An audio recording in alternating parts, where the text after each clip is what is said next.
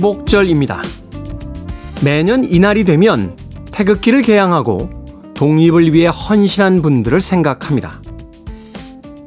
하지만 광복절은 하루에 불과하고 그들은 364일의 긴 망각 속에서 다시 잠들어 버리죠. 누군가는 말할 겁니다. 그래도 이날 하루의 기억이 소중한 것이라고. 그 하루의 기억이 또다시 내년의 오늘을 불러올 거라고. 최선을 다해 기억해 보려고 합니다. 안중근, 윤봉길. 고작 떠오르는 몇 분의 이름뿐만이 아니라 이름 없이 잊힌 수많은 사람들을 생각해 보려고 합니다. 오늘 하루만이라도 그들에게 최고의 감사를 전하고 싶습니다.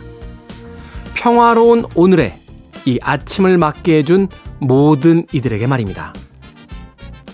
8월 15일 화요일 김태훈의 프리웨이 시작합니다. 빌보드 키드의 아침 선택 김태훈의 프리웨이 저는 클 태 자 쓰는 태디 김태훈입니다. 오늘 첫 곡은 임수성님, 강수미님께서 신청해 주신 글로리아 게이너의 I Will Survive 듣고 왔습니다. 자, 이 곡으로 화요일의 아침, 광복절의 아침 힘차게 시작해 봤습니다. 오늘은 8월 15일 광복절입니다.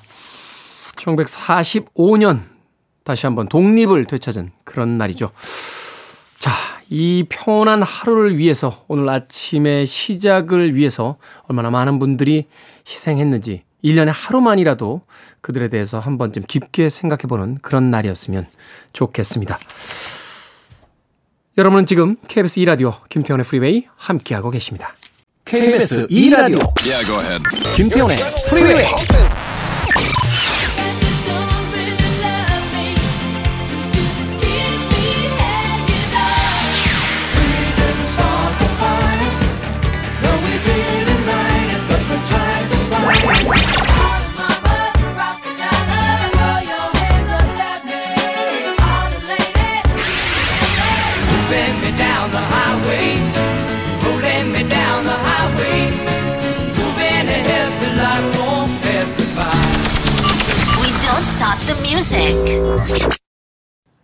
두 곡의 음악 이어서 듣고 왔습니다. Wannadies의 You and Me Song 그리고 갸비지의 When I Grow Up까지 두 곡의 음악 이어서 들려드렸습니다. 자, 8186님께서요. 김태훈의 프리웨이 반갑습니다. free한 생각으로 문자 보낼 대상이 있어서 좋아요. 오늘도 잘 지내봅시다. 하셨습니다. free한 생각으로 문자를 보낸다는 건 뭡니까? 예, free라는 단어는 이제 자유를 의미합니다만 이 문맥상에서의 프리는 가볍게 뭐 부담 없이 뭐 이 정도의 의미가 되지 않을까 하는 생각이 드는군요. 그렇죠. 우리가 소위 각 잡고 누군가에게 무엇인가를 이야기할 때 있습니다만 그 이야기를 시작하기 전에는 약간 긴장도 하고요. 스트레스도 받고 또 여러 가지 어떤 어, 무게감도 느끼게 되는데 뭔가 좀 가볍게 캐주얼하게 이야기할 수 있는 대상이 있다라면 꽤 괜찮을 것 같아요. 그래서 우리들이 그 친한 친구들에게 에, 아무런 부담 없는 수다를 어, 떨게 되는 것이 아닌가 하는 생각을 하게 되는데 이 이른 아침에 누군가에게 이야기하고 싶을 때 가벼운 마음으로 자신의 생각을 전하고 싶을 때 김태현의 프리웨이 많이 사용해 주시길 이용해 주시길 부탁드리겠습니다. 자 8186님 자 송정숙님 테디는 독서량이 많은 건지 인생 경험이 많은 건지 궁금합니다. 철학 수업을 듣는 느낌을 받곤 합니다. 책은요, 어, 진짜 많이 읽으신 분들이 많아요. 예. 저는 어디 가서 독서 양으로는 아, 속칭 명함도 못 내밀 만한 분들이 굉장히 많습니다. 예. 인생 경험이요? 예, 제가 뭐 나이를 얼마나 먹었다고 인생 경험이 저보다 훨씬 인생 경험이 많은 분들이 애청자분들이신데 예. 인생 경험이 그렇게 많지 않아요. 예, 많지 않습니다. 예. 원래 이렇게 굴, 굴곡이 심했나요? 네, 뭐, 뭐, 제 나름대로는 그렇게 생각할 수 있겠습니다만 진짜 인생 굴곡 심한 분들 많거든요. 네, 그렇게 따져보면 별것도 아니에요. 네, 별것도 아닙니다. 철학 수업을 듣는 느낌이다 라고 하셨는데 아, 철학이라기보다는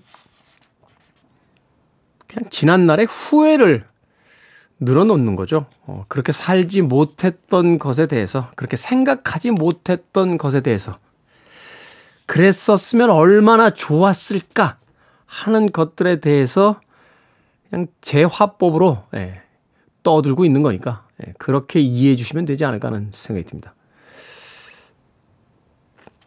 독서량이 많은 건지 인생요.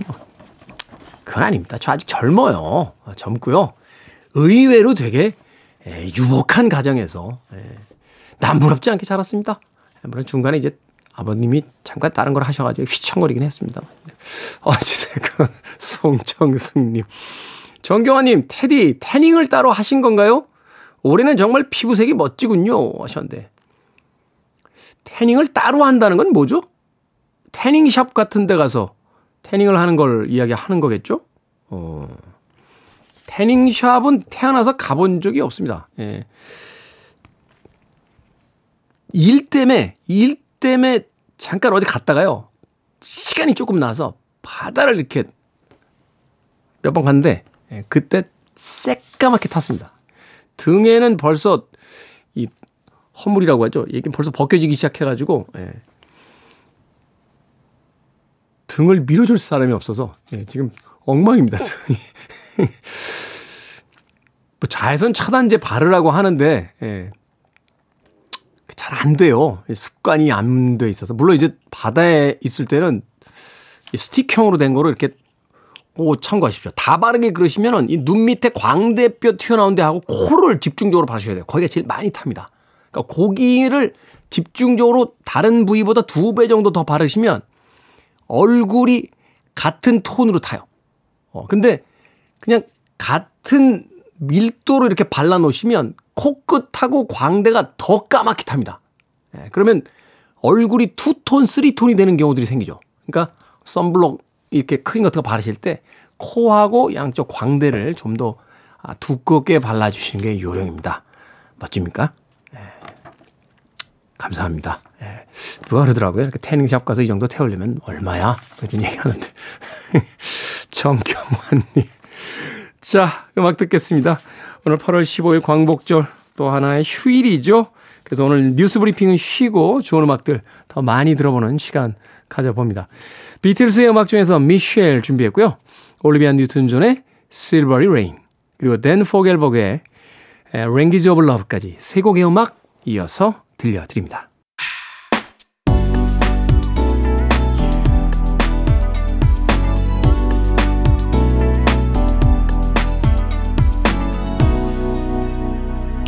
김태훈의 Freeway 빌리 주엘의 We Didn't Start the Fire 듣고 왔습니다.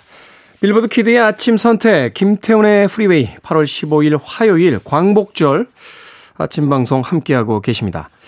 어, 1933님께서요, 듣는 이로 하여금 세상을 넓게 보게 하여 삶을 여유롭게 하는 프리웨이. 청취율도 중요하지만 소수의 열혈 청취자의 즐거움도 중요합니다. 오래 살아남으시길 기원합니다. 80세 분도 격려를 하는데 70인 청취자도 있음을 밝힙니다. 고맙습니다. 야, 근데 대단하시네요. 여든 뿐만이 아니라 일흔 나이가 결코 적지 않은 청취자 분이신데 저희 프로의 음악이 사실 뭐 올드 팝송도 나오긴 합니다만 그렇다고 해서 모든 음악이 다 아, 올드 팝송만 나오는 건 아니거든요. 격렬한 락 음악도 있고 어, 아주 비트가 빠른 댄스 음악도 있고 또 2020년대 이후에 나온 최신 곡들도 선곡이 되는데 그 음악들을 다 들으시면서 어, 방송을 듣고 계시다는 게 어, 감사드립니다. 근데 자꾸 듣다 보면 좋아지지 않나요? 예. 저는 사실 힙합 쪽에 대해서는 정말 잘 모르는데 언젠가부터 이렇게 좋아지는 아티스트하고 예, 좋아지는 그 힙합의 sub 장르 같은 게 있어요. 예, G-funk 저 굉장히 좋아하고요. 예. 우리나라에서 이제 다이나믹 듀오 같은 음, 아주 뭐 힙합 어, 우리나라 힙합 음악계에서는 이제는 뭐 거의 그 중견의 아티스트라고 볼 수 있죠. 뭐, 뭐 힙합 뮤지션으로 분류하긴 그렇습니다. 뭐 혁오 같은 아티스트도 어, 힙합 리듬을 굉장히 잘 써서 어, 음악을 만드는 그런 뮤지션으로 알고 있는데 듣다 보면 좋아집디다. 예, 그러니까 방송 어, 이 음악은 내가 별로 안 좋아하는 음악인데 내가 별로 선호하지 않는 스타일인데 라고 너무 빨리 예, 선입견을 갖지 마시고 한 번쯤 여유 있게 즐겨 주시길 부탁드리겠습니다. 고맙습니다. 조정희님, 든든한 테디 목소리 덕분에 위안이 됩니다. 오늘도 해내야 할 일을 테디와 함께 아침을 맞이할 수 있음에 감사드립니다. 아침이라는 건 참 좋은 것 같아요. 간밤에 많은 실수들과 후회들을 묻어둔 채 새로 시작할 수 있다는 거니까. 이 아침에 지난밤에 좋지 않았던 기억들은 머리 한번 좌우로 흔들어서 털어내시고 새로운 각오와 또 새로운 기분으로 어, 시작하시길 바라겠습니다. 자, 이정옥님과 아, 박경숙님께서 신청하신 음악이에요. 스타쉽. Nothing's gonna stop us now.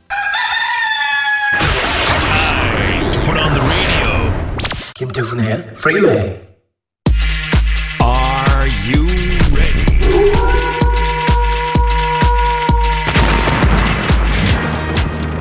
고민 킬러 김 소장이 왔습니다. 결정은 해드릴게 흰색의 상담소. Barbara Streisand. 김성자님 남편이 꽂히면 계속 한 가지 음식만 먹습니다. 이번에는 돼지 고추장찌개에 빠져 있는데요. 남편이 질릴 때까지 해줄까요? 아니면 가족들이 먹고 싶은 다른 찌개로 바꿀까요? 남편분이 질리기 전에 다른 찌개로 일단 바꾸세요. 그래야 급할 때 다시 돼지 고추장찌개로 막을 수 있습니다.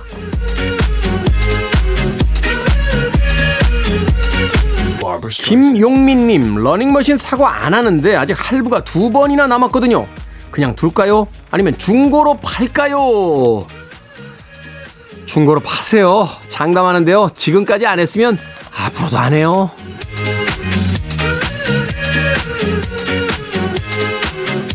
8540님, 동료들과 매일 아침 만날 때 인사를 어떻게 할까요? 좋은 아침이라고 할까요? 아니면 그냥 안녕이라고 할까요? 그냥 안녕이라고 하세요. 좋은 아침이 아닌 사람도 간혹 있거든요.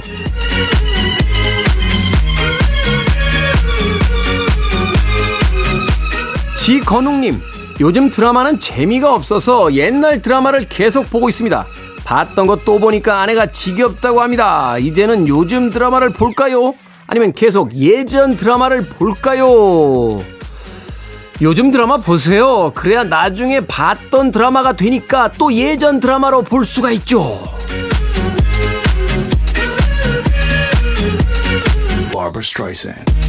방금 소개해드린 네 분에게 선물도 보내드립니다. 콩으로 뽑힌 분들은 방송 중에 이름과 아이디 문자로 알려주세요.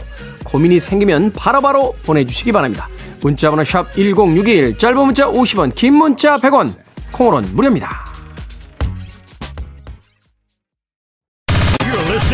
The best radio stations around. You're listening to 김태훈의 Freeway. 빌보드 키드의 아침 선택 KBS 2 라디오 김태훈의 프리웨이 함께하고 계십니다. 자, 8268님께서요. 저희 부부 요즘 서로 존대하자고 존댓말을 사용하고 있는데 동갑부부라 그런지 존댓말로 싸우는데 반말보다 더 잘 싸웁니다. 매일 티격태격해도 아침 시간 프리웨이 들으며 대화할 때가 제일 즐겁습니다. 하셨습니다.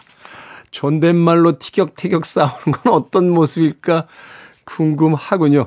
제가 아는 한 부부는 결혼하고 어, 계속 반말을 썼다라고 그래요. 근데 얼마 전에 이제 나이가 아, 생일이 지나야지만 이제 나이를 먹는 거로 어, 바뀌었잖아요.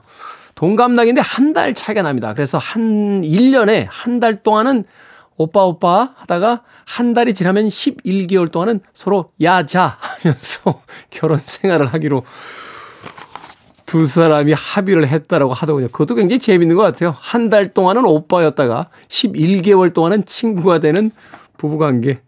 언제 기회가 되시면 존댓말로 싸우는 건 어떤 건지 저에게도 좀 알려주시길 바라겠습니다. 자, 1부 끝곡 듣습니다. 홀리스의 음악으로 갑니다. The Air That I Breathe. 저는 잠시 후 2부에서 뵙겠습니다.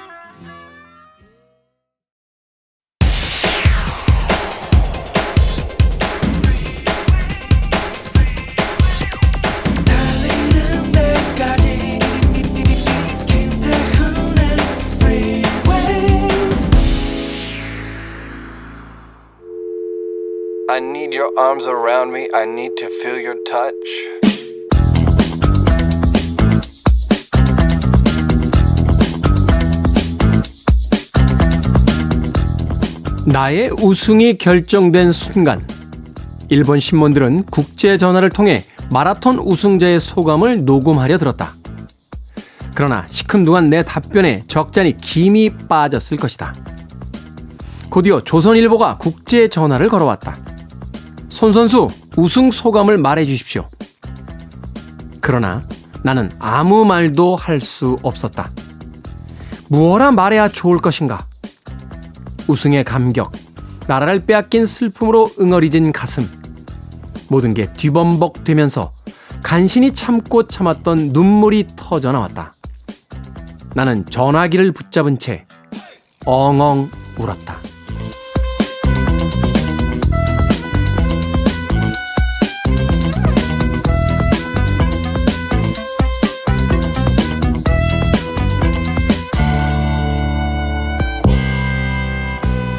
뭐든 읽어주는 남자. 오늘은 마라토너 손기정의 자서전, 나의 조국, 나의 마라톤 중에서 일부를 읽어드렸습니다. 1936년 베를린 올림픽에서 손기정 선수와 남승용 선수는 금메달과 동메달을 획득했습니다.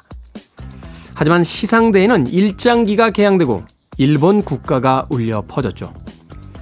두 선수는 일본이 여는 축하 파티를 마다하고 안중근의 사촌이 운영하는 베를린의 두부 공장에서 조선인들과 조촐한 축하 자리를 가졌습니다. 그때 벽에 걸려 있던 태극기를 보며 온몸에 뜨거운 전류가 흐르는 듯해 몸을 떨었다 라고 회고했다는군요.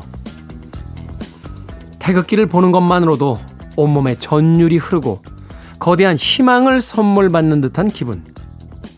아마 우리는 평생이 지나도록 온전히 이해할 수 없을 겁니다.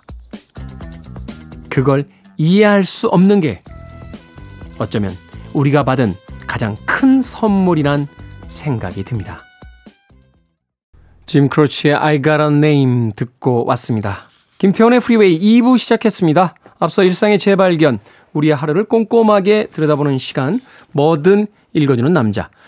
오늘은 마라토너 손기정의 자서전, 나의 조국, 나의 마라톤 중에서 일부를 읽어드렸습니다. 뭐 너무나 유명한 사진이죠. 어, 결승선에 테이블 끊었을 때 그 손기정 선수의 일그러진 얼굴. 그리고 우리의 애국가가 아닌 일본의 기미가요가 울려 퍼지자 고개를 푹 숙인 채 우승자임에도 불구하고 고개를 떨구고 있던 그 조선의 청년들의 얼굴들. 그 사진에 대한 깊은 생각들이 오늘 하루만큼이라도 많은 사람들에게 전달됐으면 좋겠다 하는 생각으로 손기정의 자서전, 나의 조국, 나의 마라톤 중에서 일부를 발췌해서 읽어드렸습니다. 자, 김태훈의 프리웨이 2부 시작했습니다. 앞서 일상의 재발견, 우리 하루를 꼼꼼하게 들여다보는 시간이죠. 뭐든 읽어주는 남자. 뭐든 읽어주는 남자에서는 여러분 주변에 의미 있는 문구라면 뭐든지 읽어드리겠습니다. 김태훈의 프리웨이 검색하고 들어오셔서 홈페이지 게시판 사용하시면 되고요. 말머리 뭐든 달아서 문자로도 참여가 가능합니다. 문자 번호 샵 1061, 짧은 문자는 50원, 긴 문자는 100원, 콩으로는 무료입니다. 채택된 청취자들에겐 촉촉한 카스테라와 아메리카노 두 잔 모바일 쿠폰 보내드리겠습니다. I want it. I need it. I'm desperate for it. Okay, let's do it. 김태훈의 Freeway. 두 곡의 음악 이어서 듣고 왔습니다. 케니 로긴스의 I'm Free 그리고 멜리사 맨체스터의 Thief of Heart까지 이 두 곡 다 영화에 수록이 됐던 음악들이었죠. 어, 나상은님께서요, 어, 잘 보이고 싶은 선배가 있는데 그 선배 앞에만 서면 말도 버벅거리고 실수투성입니다. 그 모습을 보는 선배는 천천히 해, 괜찮아 라고 하는데 선배는 제가 덤벙대고 일 못하는 어리숙한 애로 알겠죠? 어떻게 해야 선배 앞에서 긴장을 안 할까요? 하셨는데. 덤벙 거리시는 거 아닙니까? 나는 원래 안 그래. 안 그러는데, 야, 니, 난 왜 회사에만 오면 이렇게 긴장하고 버벅거리게 되지? 버벅거리는 거죠, 그게. 덤벙, 덤벙거리는 거고. 어떻게 해야 선배 앞에서 긴장을 안 하냐고요? 어, 선배를 안 좋아하면 됩니다. 예, 잘 보이고 싶지가 않으면 돼요. 그게 무슨 솔루션이냐고요? 예, 그러니까 선배를 한테, 선배한테 잘 보이고 싶으면 긴장할 수밖에 없다는 겁니다. 예, 그걸 그냥 받아들이세요. 예, 받아들이는 것밖에는 방법이 없습니다. 예, 저도 그래요, 저도. 어, 저뿐만이 아니라 지구상에 있는 모든 사람이 그렇지 않습니까? 저 사람한테 어떤 감정이 있는데 긴장을 안 한다? 그 되게 무시무시한 사람일 것처럼 음, 느껴지지 않을까요? 어, 감정을 드러내지 않는 거잖아요. 감정을 표현하지 않고 자기 감정을 컨트롤하고 사실은 누군가 앞에 섰을 때 좋아하는 사람 앞에 섰을 때 긴장하고 심장이 뛰고 얼굴에 홍조도 올라오고 그런 것들이 누군가를 좋아한다는 기분이잖아요. 예. 긴장하지 않게 되면 누군가를 좋아한다는 기분도 아마 같이 사라져 버리지 않을까 하는 생각이 듭니다. 대신 적극적으로 선배에게 부탁해 보시죠. 천천히 해, 괜찮아. 라고 하면 제가 좀 서둘렀죠. 선배, 좀 도와주세요. 라고 하면서 오히려 그런 솔직한 모습이 선배에게도 귀엽게 보이지 않을까? 할 수 없는 걸 고민하지 마시고요. 어, 그 상황 속에서 내가 할 수 있는 최대한의 귀여움은 무엇일까? 그걸 고민해 보시는 게 더 좋을 것 같습니다. 아, 제가 선배가 돼봤던 사람의 입장에서 말씀드리면 그런 모습들이 훨씬 더 매력적으로 보입니다. 나상원님, 화이팅입니다. 자, 배트 미들러의 음악 듣습니다. Wind Beneath My Wings.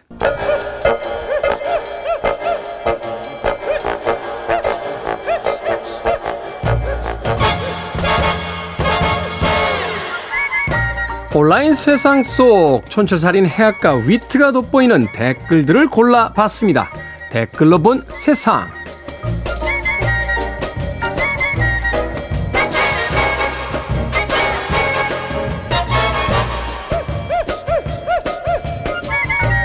첫 번째 댓글로 본 세상. 유도의 종주국, 일본의 유망주였지만 태극마크를 단 유도 선수가 있습니다. 2002년생인 허미미 선수인데요. 한국인 아버지와 일본인 어머니 사이에서 태어나 일본 국적을 가지고 있었지만 독립운동가의 후손으로 한국에서 올림픽 금메달을 땄으면 좋겠다는 할아버지의 권유에 따라 일본 국적을 포기했다는군요. 허미미 선수는 국가대표 선수로 선발이 돼서 내년 파리 올림픽 때는 개인전에도 출전할 예정입니다. 여기에 달린 댓글들입니다. 아도니스님, 응원합니다. 금메달 따지 않아도 돼요. 항상 행복하세요. 보거스님, 메달이 중요한 게 아니라 행동했다는 게 중요합니다. 그러니 이미 충분히 훌륭한 분이에요. 응원하겠습니다. 허미미 선수, 그 이름 꼭 기억하고 내년 파리 올림픽에서 응원하겠습니다.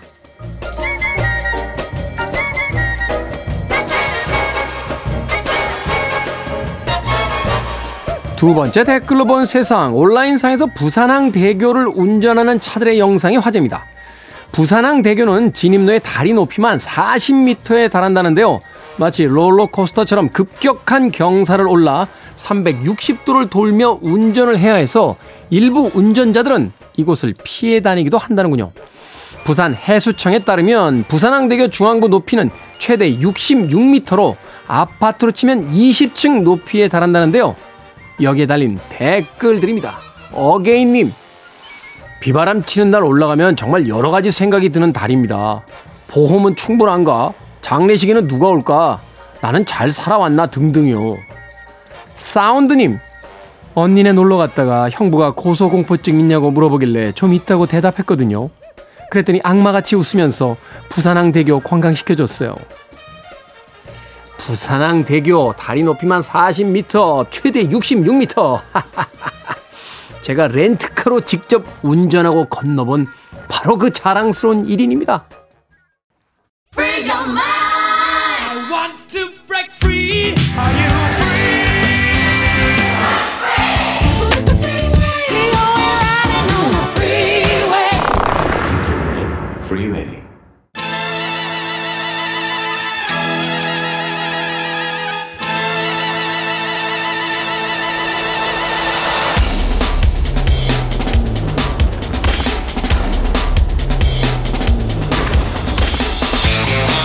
누군가에겐 상식이지만 누군가에겐 미지의 영역인 경제 파트 이 시간에 차근차근 알아보도록 하겠습니다.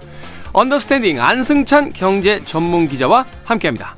이게 머니 사무소 안승찬 경제 전문 기자 나오셨습니다. 안녕하세요. 안녕하세요. 자, 역전세난에 대한 우려가 좀처럼 가시지를 않고 있습니다. 예. 관련해서 정부의 대책들도 나오고 있는데 그래서요, 오늘은 역전세 시대 전세 보증금 지키는 방법에 대해서 좀 예. 여쭤보도록 하겠습니다.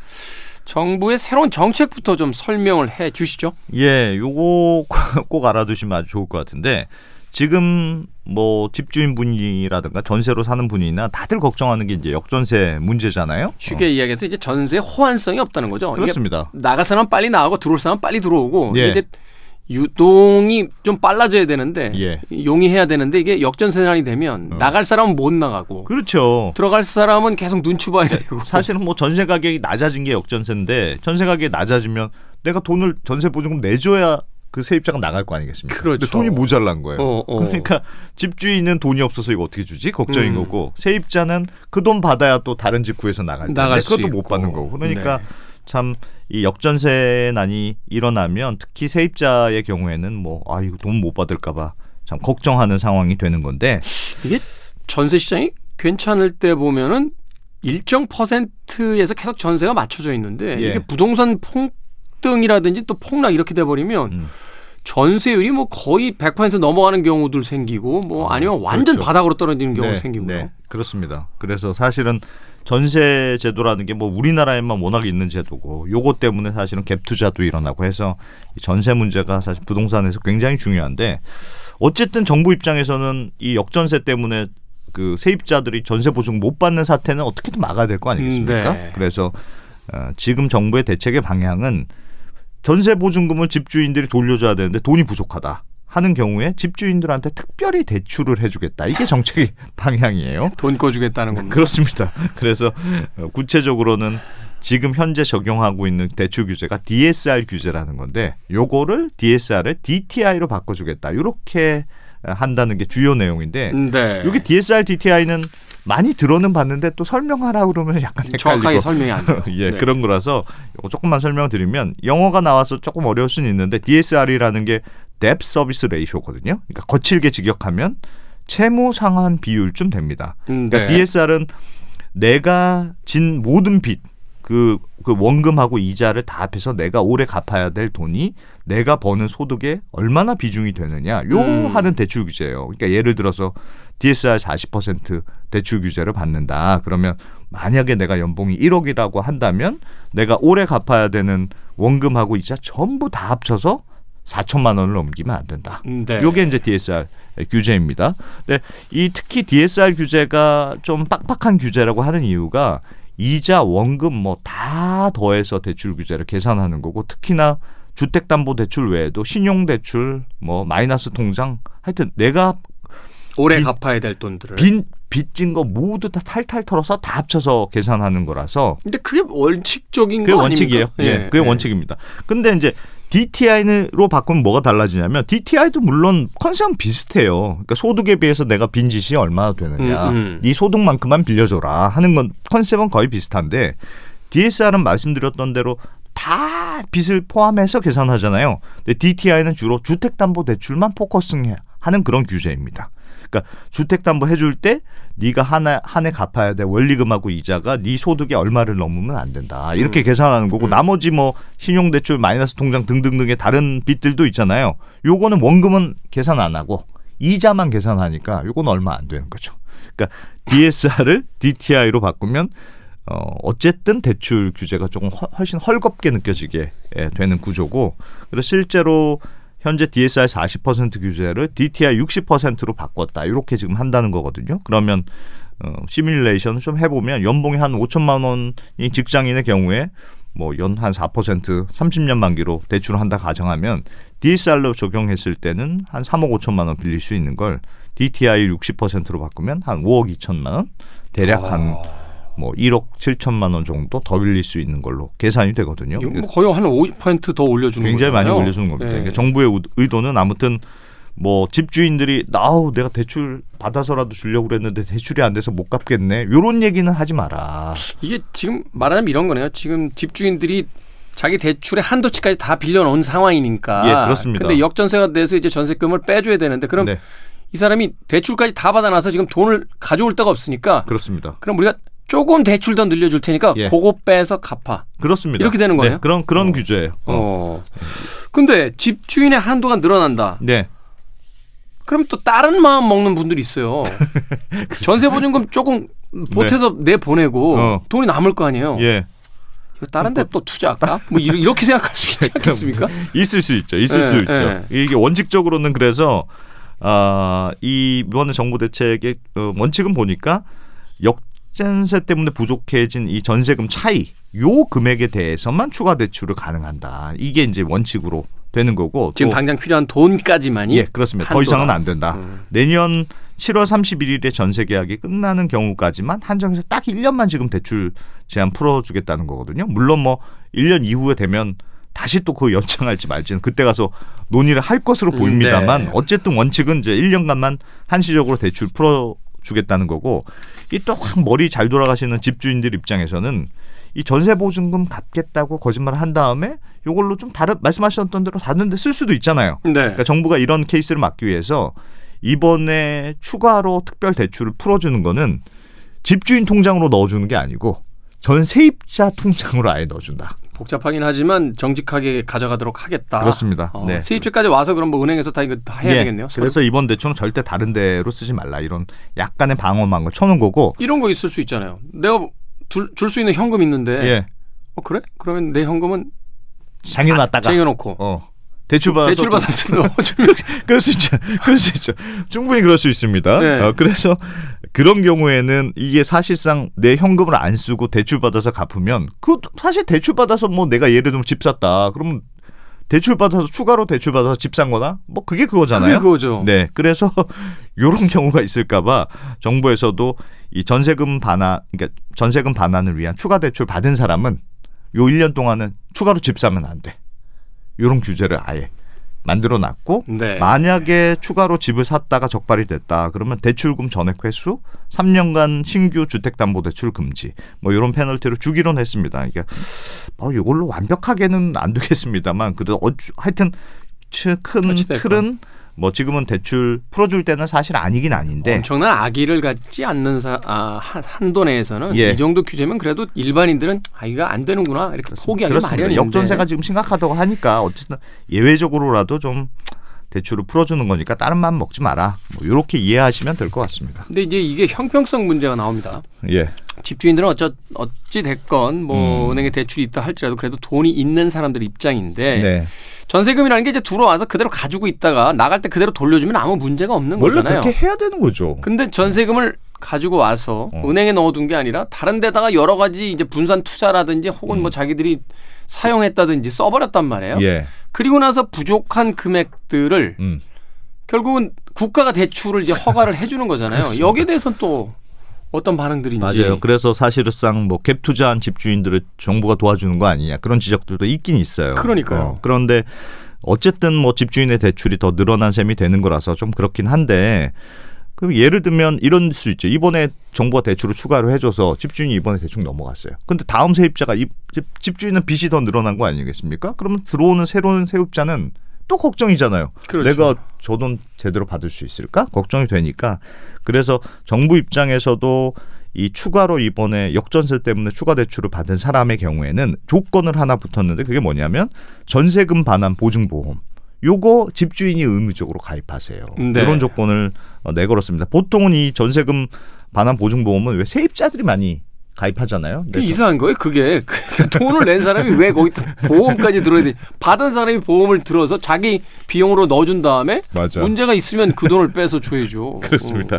보통은 이게 세입자가 많이 가입하는 건데 네. 이번에는 정부가 특별히 대출 더 해주는 거니까 이번에는 집주인이 전세금 반환 보증보험 가입하세요. 뭐 이렇게 해서 다음에 만약에 세입자가 어, 이 빚이 늘어난 집주인 때문에 걱정되는 경우가 없도록 그러면 보험회사에서 책임지고 전세금 내줄 수 있도록 하자 이런 취지인데 어쨌든 지금의 취지 어, 큰 방향은 정부가 하여튼 역전세 때문에 굉장히 걱정은 하고 있다 이런 것 같습니다. 왜 되게 이제 돈을 빌리고 그 돈을 못 갚으면 음. 그 채무자가 되면 이제 채권자 앞에서 속된 말로 약간 절절매게 되는데 예. 이 전세만 유독 이상하게 집주인이 큰 소리를 치죠. 돈을 받고 못 갚고 있는 그 집주인이 오히려 큰 소리를 치는 이런 경우들이 펼쳐지거든요. 예. 이거는 정말 어떤 방식으로든 제도를 좀 보완해서라도 어, 좀 강력하게 좀 해야 될 것 같아요. 자, 키마일드의 음악 한 곡 듣습니다. You Keep Me Hanging On. 킴 와일드의 You Keep Me Hanging On 듣고 왔습니다. 빌보드 kid의 아침 선택, KBS 2라디오, 김태훈의 프리웨이. 이게 머니 사무소, 경제 전문 안승찬 기자와 함께 역전세 시대, 전세 보증금 지키는 방법을 알아보고 있습니다. 자, 이제부터 본격적으로 그 방법을 좀 알려주셔야 될 것 같아요. 예. 집주인이 대출도 안 받고 전세금도 안 내주고 나 몰라라. 자, 그런 경우 어떻게 해야 합니까? 아, 참 이럴 때는 진짜 난감하실 텐데 몇 가지 알아두셔야 될 제도들이 있습니다. 일단 임차권 등기라는 걸 이제 해 놓으셔야 돼요. 임차권, 임차권 등기라는 게 뭐냐면 집주인이 전세금을 안 돌려줘요. 막 버티, 난 버텨. 그럼 어쩔 수 없이 그런데 나는 이사 가야 되는 경우들이 있잖아요. 이게 이사라는 게 가는 날 오는 날 이게 다 잡혀 있어서 그렇습니다. 이게 어, 전세금 그렇죠. 안 못 받으면 굉장히 곤란한 상황이 되는데 네. 이 임차권 등기가 왜 중요하냐면 내가 예를 들면 새로 전셋집을 구해서 이사를 갔어요. 난 세입자인데 그러면 그 집 전세에 대해서도 전입 신고하고 확정일차 받고 해야 될 거 아니겠습니까? 그렇죠. 그런데 한 번 다른 곳에 이사 가서 전입 신고를 하면 기존에 못 받은 그 전세 보증금 이거에 대한 우선 변제권이 사라져 버려요. 받을 수 있는 권리가 없어집니다. 다른 데로 이사 가서 그 신고해 버리면. 아니 그게 무슨 참. 그래서 원래 원칙은 내가 전세 보증 못 받았다. 그럼 그 집에서 버티고 있는 게 최선입니다. 원래는. 근데 사람이 불가피하게 이사 가야 되는 경우들도 있잖아요. 그렇죠. 뭐 직장 문제, 아이들 문제도 있고 또 우리가 또 저쪽에 또 계약해 놨으니까 저쪽 그렇습니다. 그래서. 요럴 때 하는 게 이제 임차권 등기라는 거거든요. 그러니까 임차권 등기라는 게 결국 그, 그 집의 등기부 등본에 내가 이 집에 전세 보증금 돌려받을 게 있습니다. 그러니까 내가 이- 일순위입니다 이렇게 예, 요거를 등기부 등본에 남겨놓는 게 임차권 등기거든요. 그러니까 임차권 네. 등기를 해놓으면 마치 이렇게 찜 딱 해놓는 것처럼 내가 이사 가더라도 거기 가서 전입 신고하고 다 하더라도 서류상으로는 어쨌든 내가 이 집에 남아 있는 거하고 똑같은 효력이 있, 있으니까 이사 가더라도. 예 전세금 받을 수 있는 최소한의 장치가 이제 마련되는 게 임차권 등기라는 건데 네. 그래서 이제 이사 간 이후에 뭐 임차권 등기가 돼 있으면 내가 만약에 전세 보증 보험에 가입한 경우다. 그럼 보험금 신청해서 받을 수도 있고 아니면 보통은 집주인 입장에서도 임차권 등기가 되면 불편한 점이 많이 생기거든요. 왜냐하면 그렇죠. 새로 전세 받을 수도 없고 그렇죠. 집 매매도 안 되게 돼 있고 그렇기 때문에 집주인도 아나 어떻게 돌려줘야 되겠다. 이 등기 등 등본에 딱 올라가는 딱, 거예요. 들어가시니까. 네. 예, 그래서 어, 집주인이 이제 돌려주겠다고 연락 오는 거고 생기고 이런 건데 요즘 이 전세 보증금 못 받은 사람들이 임차권 등기 명령 해달라고 신청한 횟수가 7월 한 달에 만 6천 건이 넘었거든요. 작년에는 이게 한 1,000건 정도였습니다. 그러니까 한 6배 정도 지금 늘어 굉장히 많이 늘고 있는 건데 역전세난이 심해지고 있다는 이야기네요. 그렇습니다. 그래서 전세 보증금 제대로 못 받고 그냥 이사 가는 사람들이 많다는 뜻이니까 요즘 이런 것만 봐도 역전세 문제가 굉장히 심각한 건데 아 근데 이 임차권 등기와 관련해서 하나 알아두실 게 그동안 요게 좀 문제가 있었어요. 그게 뭐냐면 이거를 신청하는 방, 방법이 이제 주- 인근에 이제 관할 법원에 임차권 등기를 해달라 이렇게 법원에 신청을 하는 거거든요. 그럼 이제 법원이 서류 검토를 한 다음에 등기부 등본에 입장권을 명기해라 이렇게 명령을 내리는데 그 이 명령문 법원의 명령문을 집주인한테 일단 우편으로 보내줍니다. 근데 집주인이 그럼 이걸 받았다는 확인이 있어야 등기부 등본에 이름이 올라가는 건데 집주인이 예를 들면 어디 이사 갔다거나 아니 음. 문을 안 열어줘. 아, 난 모르겠어. 등기인데요. 그러면 아, 집주인 없습니다. 나중에 없습니다. 오세요. 나중에 오세요.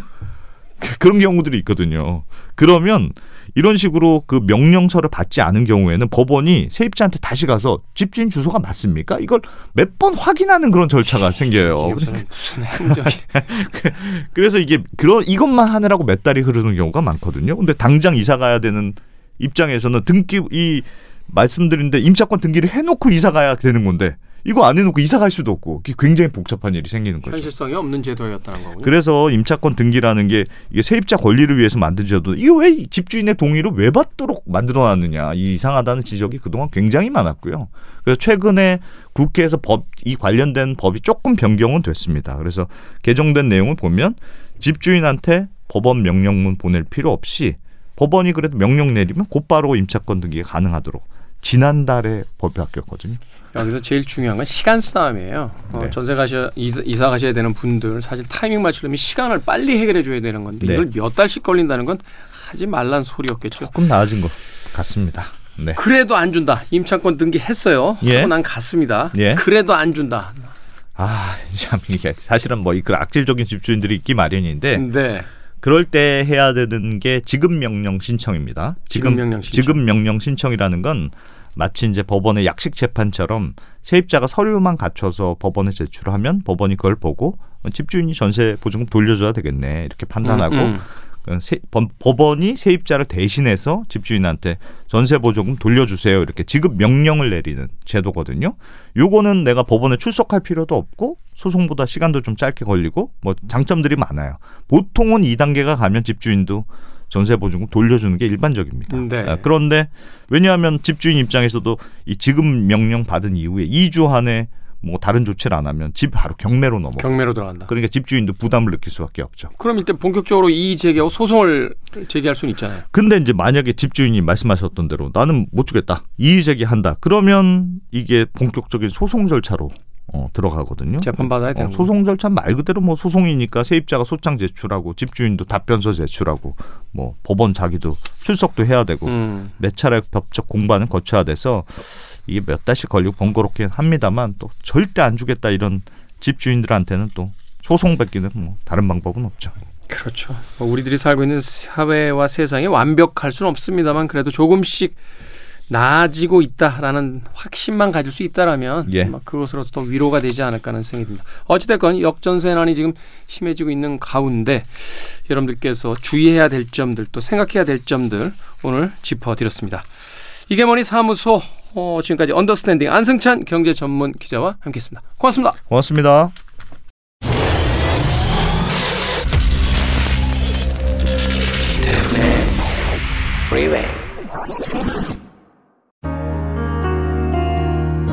KBS 2라디오 김태훈의 프리웨이 오늘 방송 여기까지입니다. 오늘 끝곡은 필 콜린스의 Against All Odds 듣습니다. 편안한 하루 보내십시오. 전 내일 아침 7시에 다시 돌아오겠습니다. 고맙습니다.